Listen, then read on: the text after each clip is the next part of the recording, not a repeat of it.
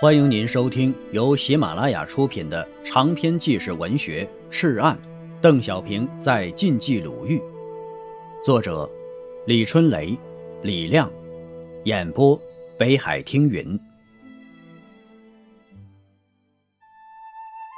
第三节，一九三八年的十二月，日军第十师团和第五、二十七、幺幺四师团各一部，共三万余人。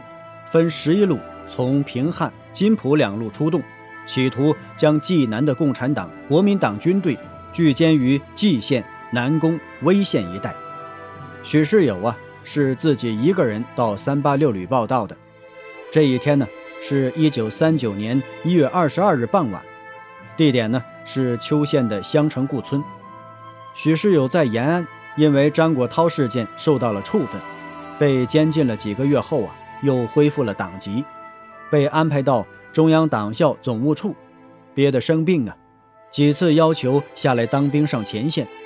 正好前一段邓小平到延安开会，向中央要求下派干部，听说许世友赋闲呢，就亲自去拜访他。回来的时候就一起来了。如何安排职务呢？按改编时的惯例，红军职务一律下降两级使用。许世友在红四方面军时是军长，应该安排旅长，但是现在没有位置了，而且刚受了处分，只能给陈赓当副手了。刚走到门口时啊，就碰到了陈赓。旅长许世友前来报道。陈赓惊叫了一声：“我，许大和尚，正盼着你来呢，提前也不打个招呼啊！”赶紧喊来了通信员。立即骑马到附近小镇上购买酒菜。一盏马灯吊起来，一张方桌摆开来，烧豆腐、炖牛肉、酱驴肉、花生豆都纷纷端上桌，围成了一个圈在这个圈外呀，又围了两个更大的圆儿，那是由陈赓、王新亭、周希汉、许世友、韩东山、韦杰和几个团长们。陈赓首先开口了。欢迎许军长到咱们三八六旅工作呀！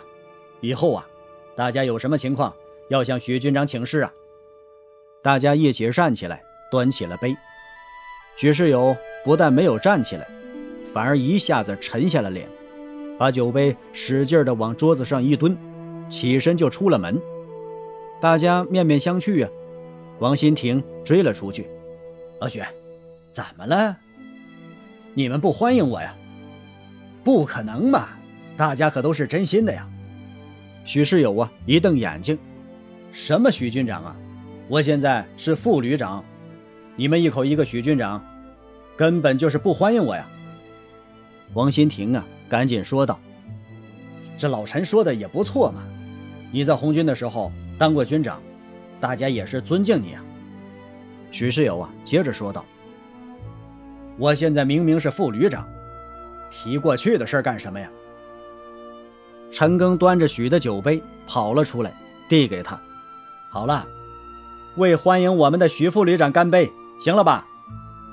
许世友啊，举起酒杯一饮而尽。这几杯酒下肚，气氛热烈了起来。周希汉还是抑制不住好奇，便说道：“副旅长，有人说你在少林寺练过拳，功夫了得呀。”什么时候让咱开开眼啊？许世友啊，又是站起来就走。大家一愣啊，这又怎么了？犯了他的什么忌了？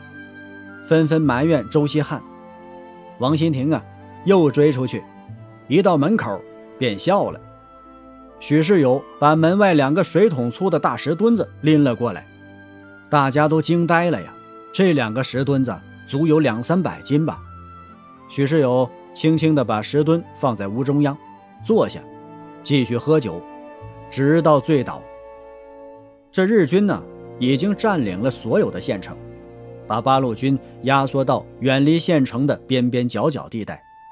白天呢是日军的天下，晚上是八路军的世界。八路军以小部队袭扰，搞得日军呢是疲于奔命。日军气急败坏，每遇袭击呀。必遣部队追击，已成惯例。这样战机就来了，任务再一次交给了陈庚旅。平展展的大平原呢，一望无际，又是冬天，没有绿色植物，到哪儿去找一个隐蔽大部队的场所呢？派出了几个侦察组四处寻找。旅长，活该小日本倒霉，这老天爷呀，真给他们挖好了坟墓。参谋长陈希汉一进门就嚷道：“在香城固村的西北一带啊，是一个带形沙河故道。”四周长满了丛丛红柳和黑枣树，地形倾斜，形成一块洼地。两边靠近张家庄，那边是一道由西南伸向东北的大沙缸，长有两里半路，沙高达数丈。香城固东北方三里处是庄头村，与张家庄正好是遥遥相对。这块洼地呀，可以构成一个天然的潜行阵地。陈庚细看着地图，抽着烟，烟雾腾腾中，终于品出了味儿。他的眼前呢，浮起一个幻影：三块高低不平的沙滩相互伸出了长臂，慢慢的围成了一个硕大的椭圆。周希汉呢，又说道：“日军占领周围县城后啊，仅以小部分兵力据守，维持其后方的补给线，其主力啊，正在蓟县一带。”搜寻我主力部队，离此尚远呢，有两百余里。附近只有威县城驻军较多，由第十师团四十联队一部分兵力守备。在地理位置上看呢，这部分日军正是我们诱伏的对象。威县县城到襄城固只有三十里的路程。第六八八团一营置于襄城固正面阵地上，担任正面阻击任务。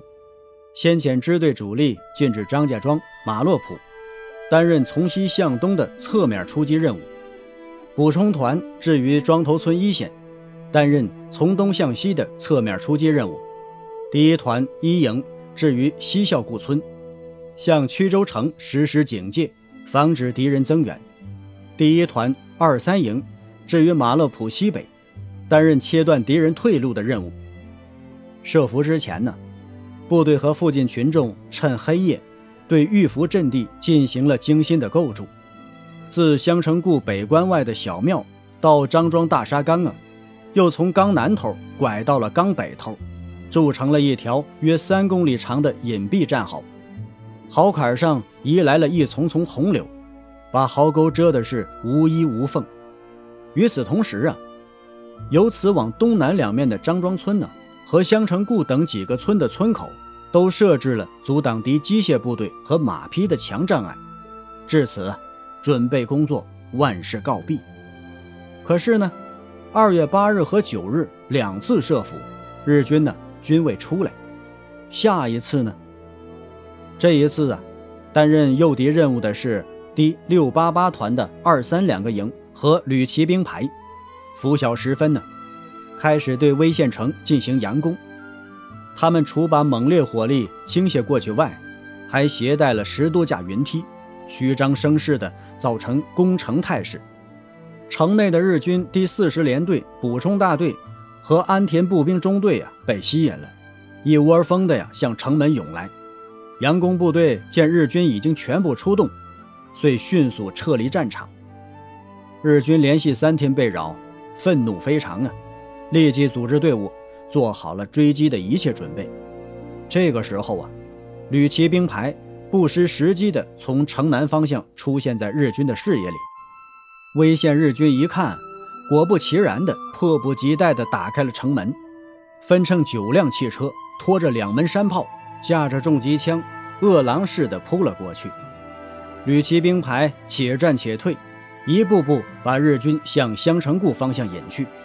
下午两时左右，追到了第十营村，骑兵排呀突然驻足，依据村头土缸和房屋回头猛烈射击，击毙了安田步兵中队的一个少佐和一个翻译官。这一下呀，日军更是恼怒到了极点，不顾一切地朝骑兵排追去。埋伏在襄城固村北口的第六八八团一营开火了。日军的第一辆汽车腾起了一股黑烟，车上的日军呢，赶忙下车，组织冲锋，一次又一次地冲过去，都被打退。日军呢又改变战术，分出一部分兵力向庄头村冲去，企图啊由东向南迂回包围襄城固村。可是啊，刚刚抵近庄头村村口，又遭到了埋伏在那里的补充团的猛烈射击。接着呀，补充团二三营发动了冲击，由东向西，把日军压向沙河凹地。日军指挥官这才幡然醒悟啊，急令部队爬上汽车，调转车头向北突围。陈赓一见，马上下令：新一团出击，无论如何也要把他们堵在口袋里。陈赓下令的功夫，在新一团指挥的许世友飞奔出团指挥所，向前跑去：“快堵住敌人的退路，绝不能让这些兔崽子们跑了！”新一团的战士。一见冲上去的是许世友，都不顾一切地向前冲去，这可急坏了新一团团长丁思林。他大喊道：“抓住他！抓住他！你发昏了，抓老子干什么？快冲！”许世友啊，嘴上骂骂咧咧的，脚下却毫不耽误。丁思林派警卫员和第二营营长赶上去拦截，可他们哪里是许的对手啊？他一个人远远地冲在了最前面，独自爬上了伏击圈北口的一个土坡岗子上。过了一会儿啊，新一团的大部队才相继赶到，用火力封锁了日军的退路。许世友站在土坡岗子上哈哈大笑啊！这一战，毙日军二百五十三人，俘日军八人。作为八路军平原游击战的第一个典范战例，襄城固战役。已经写进了军史课本，其战场实物至今仍陈列在北京中国人民军事博物馆。三月七日，刘邓率主力回太行，留下原济南地方武装在平原，继续跟日军周旋。亲爱的听友，本集播讲完毕，感谢您的收听。